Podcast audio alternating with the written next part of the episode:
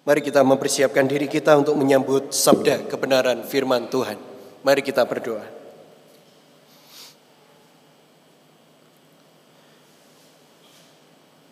Kami sungguh bersyukur ya Bapa tatkala Tuhan boleh hadir dalam kehidupan setiap kami.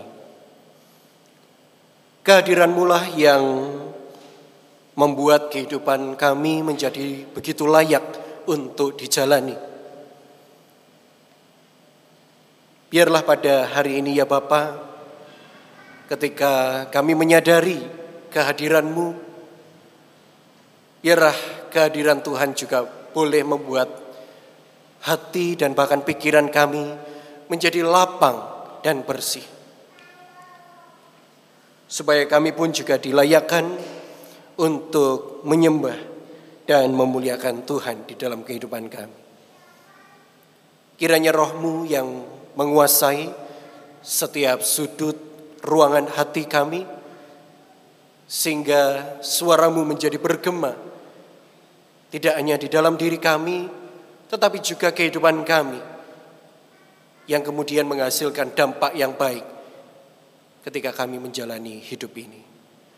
Berfirmanlah ya Tuhan sebab kami anak-anakmu siap untuk mendengar dan melakukannya. Amin. Saudara-saudara yang saya kasih dalam Kristus Yesus, mari kita bersama membuka bacaan Injil Tuhan Yesus Kristus menurut Matius pasalnya yang ke-13 ayatnya yang ketiga hingga 9 Lalu dilanjutkan ayat 18 hingga 23. Matius 13 ayatnya yang ketiga hingga 9. Lalu dilanjutkan ayat 18 hingga 23. Mari kita bersama menyimaknya. Ia menyampaikan banyak hal dalam perumpamaan kepada mereka. Katanya, adalah seorang penabur keluar untuk menabur. Pada waktu ia menabur, sebagian benih itu jatuh di pinggir jalan. Lalu datanglah burung dan memakannya sampai habis. Sebagian jatuh di tanah yang berbatu-batu, yang tidak banyak tanahnya. Lalu benih itu pun segera tumbuh karena tanahnya tipis. Namun sesudah matahari terbit, layulah tanaman itu dan menjadi kering karena tidak berakar.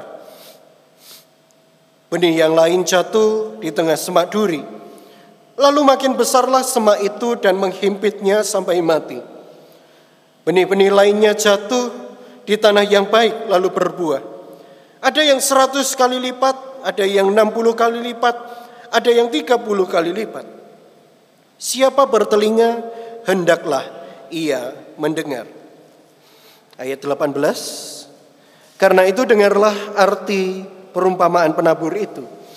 Kepada setiap orang yang mendengar firman tentang kerajaan, tetapi tidak mengerti datanglah si jahat dan merampas yang ditaburkan dalam hati orang itu. Itulah benih yang ditaburkan di pinggir jalan. Yang ditaburkan di tanah berbatu-batu artinya orang mendengar firman itu dan segera menerimanya dengan gembira namun ia tidak berakar dan tahan sebentar saja. Apabila datang penindasan atau penganiayaan karena firman itu, orang itu pun segera murtad. Yang ditaburkan di tengah semak duri artinya orang mendengar firman itu lalu kekhawatiran dunia ini dan tipu daya kekayaan menghimpit firman itu sehingga tidak berbuah. Yang ditaburkan di tanah yang baik artinya Orang mendengar firman itu dan mengerti. Dan karena itu ia berbuah. Ada yang seratus kali lipat, ada yang enam puluh kali lipat, ada yang tiga puluh kali lipat. Demikianlah Injil Tuhan kita Yesus Kristus. Saudara dan saya adalah orang-orang yang berbahagia ketika kita mau merenungkan firman Tuhan dan melakukannya dalam hidup sehari-hari. Haleluya.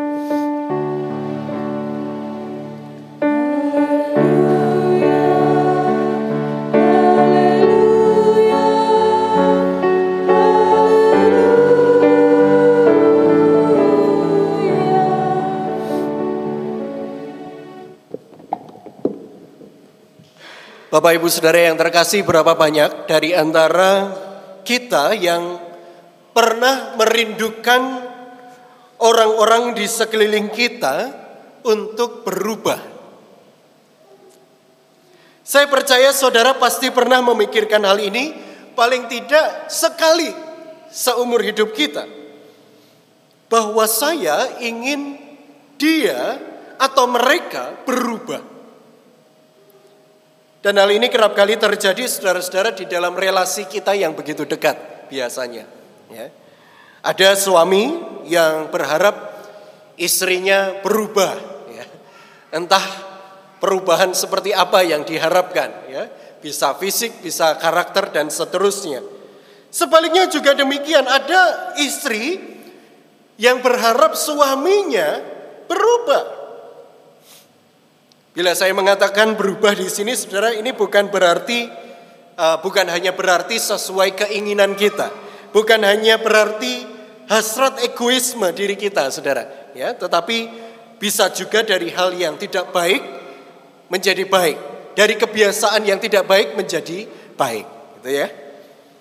Ada orang tua yang ingin anaknya berubah. Sebaliknya anaknya pun juga ingin papa mamanya berubah.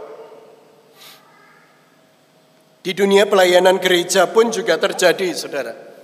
Ada sesama pelayan saling berharap supaya mereka berubah ya, seturut keinginan mereka masing-masing. Pendeta juga demikian, Saudara. Pendeta berharap jemaatnya berubah. Sebaliknya, jemaatnya juga berharap hal yang sama, pendetanya saja yang berubah. Tidak usah saya. ya, tidak selesai-selesai, Saudara. Ya. Pertanyaan saya saudara-saudara, mungkinkah kita ini bisa mengubah orang lain di dalam kehidupan ini? Bukankah dalam titik tertentu sebagian besar dari antara kita malah menjadi kecewa ketika kita mengharapkan perubahan itu terjadi di dalam kehidupan orang lain? Atau mungkin bahkan kita merasa putus asa karena orang tersebut tidak kunjung berubah. Dengan kata lain kita mengharapkan sesuatu yang sebenarnya tidak akan pernah mungkin terjadi atau sangat sulit terjadi. Artinya saudara kita melakukan sesuatu yang nampaknya terlihat begitu sia-sia. Tetapi saudara-saudara yang terkasih sebelum kita menyerah dan semakin putus asa, ya, sebelum kita menganggap diri kita tidak berhasil, saya ingin mengatakan Jangan khawatir, saudara. Sebab ada kabar baik, berita baik yang disampaikan kepada kita. Ya, di dalam perumpamaan yang kita baca ini tadi, saudara-saudara. Jadi dikisahkan pada zaman itu ketika Yesus dan para muridnya hidup, ada dua cara orang ketika mereka menabur. Ya. Cara yang pertama adalah dengan cara melemparkan biji-bijian itu ketika mereka apa ada di ladang gitu ya. Bisa dari atas ke bawah atau mungkin dilempar ke atas, Saudara. Bebas. Dan bisa dibayangkan saudara-saudara ketika seorang petani menabur dengan cara yang demikian, lalu kemudian ada angin yang bertiup kencang, maka besar kemungkinan benih itu juga akan ikut terbang dan terlempar ya, ke ladang yang lain atau ke tempat yang lain. Entah itu jatuh di bebatuan, di tepi jalan maupun di semak-semak misalnya. Karena ladang pada zaman itu saudara-saudara berbeda dengan kita. Ya, petaknya mungkin sama, tetapi luasnya berbeda. Kalau kita saudara-saudara orang Indonesia atau orang modern zaman sekarang biasanya petak-petak ladang itu besar-besar saudara. Ya, tetapi mereka tidak, mereka lebih kecil saudara. Ya, jadi besar kemungkinan kalau benih itu jatuh di tempat yang tidak seharusnya atau tempat yang kurang ideal bagi si benih itu. Dan ada cara yang kedua, ini cara yang agak lebih malas, saudara. Jadi seorang penabur itu biasanya juga bisa menggunakan keledai untuk menyebarkan benihnya.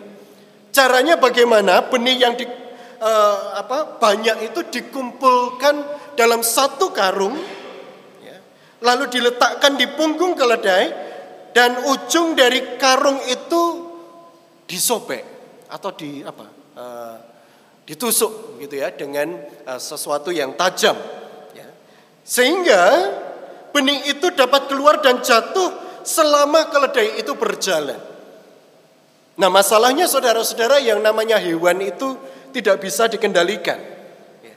Keledai itu juga bukan uh, atau kita tidak bisa seperti layaknya kita mengendalikan ini, saudara gitu ya. Keledai itu tidak ada remote-nya, gitu ya. Dia berjalan ke sana kemari ya, sekehendak dia. Ya.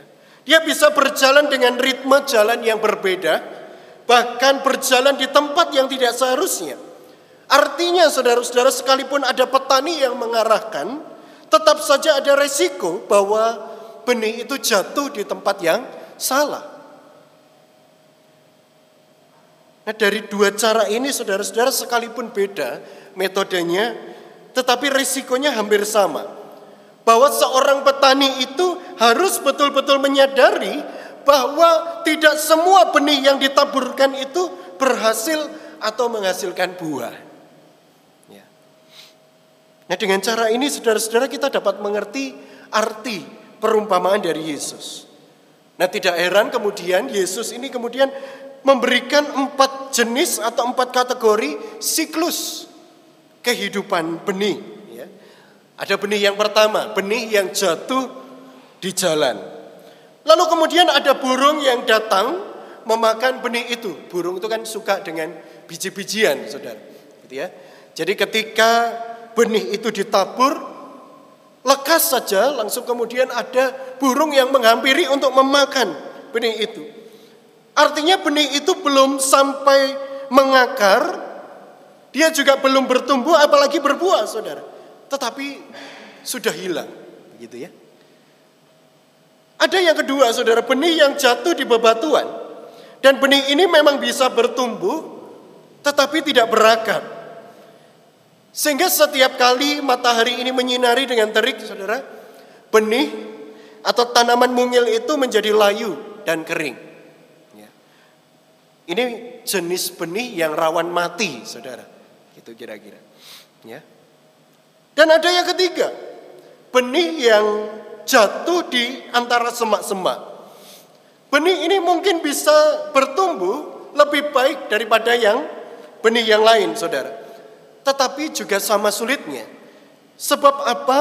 Di antara benih itu ada semak-semak belukar, semak-semak liar yang menghimpit pertumbuhan dari si benih itu. Ketika benih ini sebenarnya sudah bisa menyerap nutrisi dari tanah, gitu ya, dari uh, hujan misalnya. Tetapi karena ada semak-semak itu maka sifatnya predator semak-semak ini. Dia mengambil apa yang tidak seharusnya ia ambil. Dan kemudian yang terjadi adalah benih itu terhimpit sampai mati. Nah kabar baiknya saudara-saudara ada benih yang keempat. Ini benih yang jatuh di tempat yang baik. Dia berakar, bertumbuh, dan berbuah. Ada yang 100 kali lipat, 60 kali lipat, 30 kali lipat. Di sana dikatakan demikian, saudara. Ya. Nah bukankah apa yang dikatakan oleh Yesus ini sebenarnya adalah gambaran manusia?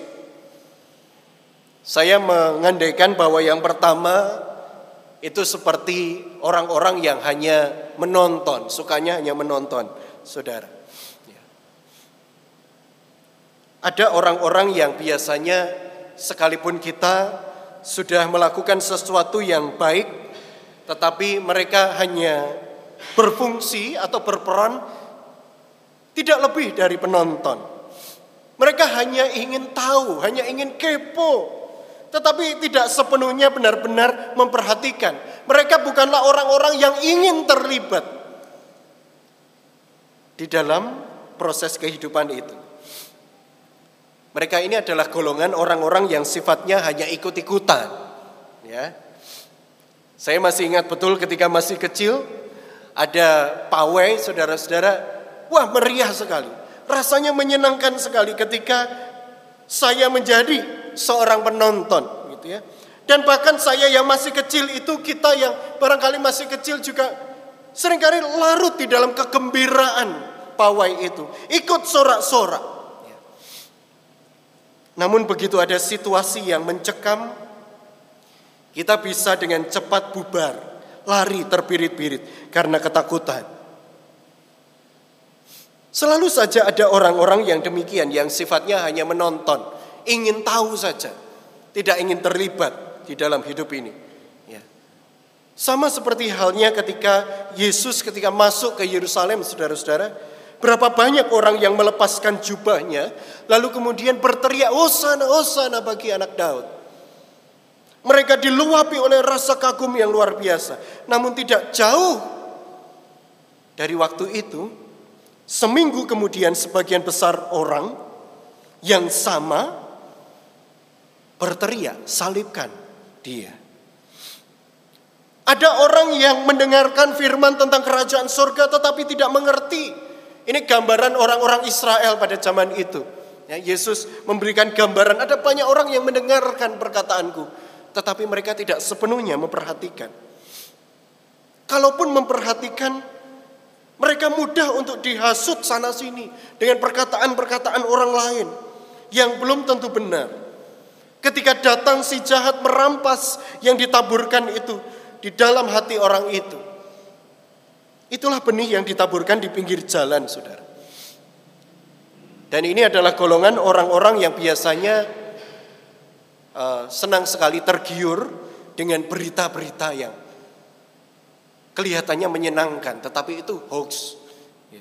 berita bohong, saudara. Mereka ini hanyalah orang-orang yang sifatnya hanya menonton, tetapi tidak pernah berakar. Dan golongan yang kedua, saudara, saya sebut sebagai para penggembira. Kita baca, saudara-saudara, ayatnya yang ke-20. Ya. Benih yang ditaburkan di tanah yang berbatu-batu ialah orang yang mendengarkan firman itu dan segera menerimanya dengan gembira. Tetapi ia tidak berakar dan tahan sebentar saja. Apabila datang penindasan atau penganiayaan karena firman itu, orang itu pun segera murtad. Banyak sekali orang golongan semacam ini, saudara. Ya. Pada mulanya terlihat uh, senang mendengarkan perkataan kita. Pada mulanya terlihat bahagia melihat tindakan kita, terlihat menerima baik-baik saja, tetapi mudah sekali digoyangkan imannya. Dan seketika itu berpindah keyakinan. Mereka adalah orang-orang yang tidak siap untuk membayar harga. Mereka adalah orang-orang dengan mental jalan pintas. Dan betapa mudahnya seorang memilih jalan yang menggembirakan itu, saudara. Mereka bukanlah orang-orang yang mau untuk berpikir dengan bijaksana atau bahkan merenung. Ya. Bukankah di dalam kehidupan ini, saudara, sering kali kita juga berjumpa dengan orang-orang yang demikian Betapa kecewanya ketika kita berjumpa dengan orang-orang yang seperti ini. Ya.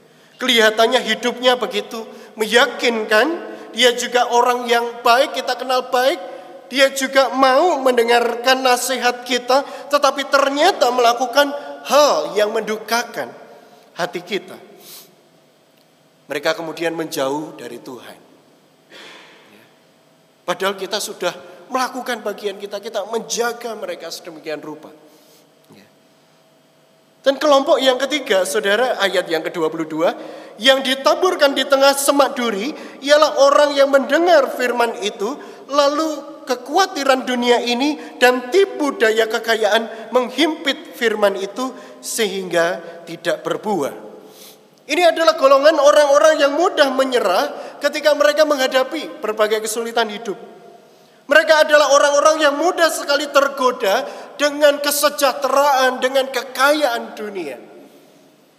Sehingga sebenarnya firman itu sudah ditaburkan sejak kecil gitu ya. Sejak masa mudanya tetapi semakin terhimpit ya, oleh kekhawatiran dunia dan bahkan tipu daya kekayaan dunia. Ada banyak orang yang kemudian ketika mengenal kekayaan mereka tidak semakin dekat dengan Tuhan, tetapi malah menjauh dari Tuhan. Tidak semakin mengasihi, tetapi malah semakin tidak mengasihi saudara. Tetapi ada juga kelompok yang keempat, ayat 24. Di sana dikatakan, orang yang mendengar firman itu dan mengerti, dan karena itu ia berbuah. Ada yang 100 kali lipat, ada yang 60 kali lipat, ada yang 30 kali lipat, saudara. Nah, di antara keempat benih ini, saudara, kalau saudara menjadi seorang penabur, kira-kira tanah seperti apa yang akan Anda pilih? Atau benih seperti apa yang kira-kira Anda idam-idamkan saudara? Oh bukankah tentunya yang keempat. Tanahnya subur, benihnya baik gitu ya. Kita mau menanam di tanah yang subur yang tidak hanya menumbuhkan benih yang kita tabur tetapi juga membuatnya berbuah. Siapa yang tidak mau? Saudara. Tetapi kenyataannya di dalam kehidupan ini tanah yang subur itu tidak selalu tersedia di depan mata kita, saudara. Terkadang yang kita hadapi di depan kita ini malah tanah-tanah yang gersang. Orang-orang yang gersang, saudara. Gitu ya. Orang-orang yang mungkin punya kesulitan hidupnya sehingga kita pun juga mengalami kesulitan yang luar biasa untuk meraih mereka. Untuk menyadarkan mereka. Ya. Tetapi saudara-saudara ada satu berita yang baik yang disampaikan kepada kita. Ada cara yang paling memungkinkan. Ya. Bahwa kitalah yang harus menyiapkan tanah yang subur itu.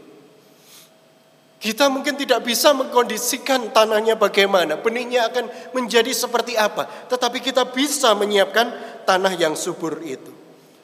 Oleh karena sikap yang pertama saudara tentu kita harus belajar berlelah-lelah mencangkul kehidupan kita. Mungkin kita harus berjumpa dengan orang-orang yang tidak mudah. Tetapi tanah yang keras itu harus terus kita cangkul diberi air supaya semakin gembur dan layak untuk ditanami benih. Nah sering kali kita mengeluh saudara-saudara apalagi sebagai orang tua. Pak anak saya ini nggak mau mendengarkan saya ya. Cucu saya ini susah sekali dibilangi Pak. Nah pertanyaannya bagi kita saudara-saudara kita harus tahu betul bahwa ada satu prinsip di dalam dunia ini ketika kita menabur, meninggalkan sesuatu di dalam kehidupan ini. Tidak cukup melalui perkataan, melainkan harus melalui teladan. Kita mungkin berpikir sebagai orang tua, oh anak ini tidak mau dengar pak. Ya, eh jangan salah. Saudara tentu tahu betul menjadi seperti anak atau menjadi seorang anak. Pernah tahu Bapak Ibu merasa sangat jenuh dengan perkataan orang tua, gitu ya? Bahkan dianggap sebagai sesuatu yang apa e, berlalu begitu saja. Karena apa? Karena Orang tua kita mungkin hanya berkata, tidak memberikan teladan itu. Orang tua bicara tentang hemat, ya belajar bijaksana, tapi mereka sendiri tidak belajar. Jadi orang tua yang bijaksana dan bahkan berhemat di dalam kehidupan ini misalnya. Lalu siapa yang akan mereka contoh kalau begitu? Seorang anak tidak akan pernah belajar dari perkataan, tetapi dari teladan. Dan contohlah saudara-saudara Yesus ini yang menjadi teladan bagi para murid dan kita. Dia dia melakukan apa yang ia katakan, saudara. Ya. Dan mungkin kita sebagai seseorang saudara-saudara kita mungkin juga kerap kali berkilah, ya. Dan bahkan kita merasa susah gitu ya. Mengapa orang lain ini berubah, enggak mau berubah gitu ya. Sadarkah kita saudara-saudara kita pun juga sering kali meminta orang lain berubah, tetapi kita sendiri belum tentu siap untuk berubah. Ya. Oleh karenanya, saudara-saudara, sikap yang kedua, kita harus belajar fokus ya, di dalam kehidupan ini. Kita harus belajar sepenuh hati melakukan segala sesuatu. Dan dalam kisah perumpamaan kita, saudara berapa banyak benih yang sia-sia. Jadi benar, kalau kita mau mencontoh, para petani, petaninya petani Indonesia, saudara. Ya, mengapa demikian? Karena petani Indonesia itu kalau menanam bagaimana, saudara? Apakah disebar gitu? Mungkin ada, gitu ya. Tetapi pada umumnya cara mereka menabur itu bagaimana, saudara? Selalu satu demi satu. Ini kan melatih ya sebenarnya mengajarkan kita supaya kita fokus dengan apa yang kita tanam. Begitu kan ya? Dan harus kita benar-benar memperhatikan.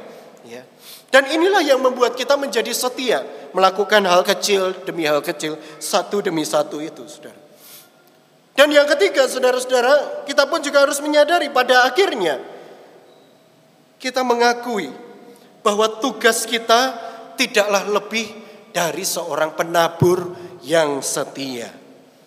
Selebihnya Tuhan yang memberikan pertumbuhan itu, saudara. Nah, apa yang menarik cara menabur bangsa Israel pada waktu itu, saudara, sekalipun kita nilai tidak efektif, tidak efisien, nampak uh, sekali sia-sia begitu ya, terlihat sia-sia. Tetapi tidak serta-merta mereka kemudian berhenti untuk menabur, saudara. Artinya mereka ini sebenarnya dengan cara itu mereka belajar melatih kesetiaan dan ketegaran mereka.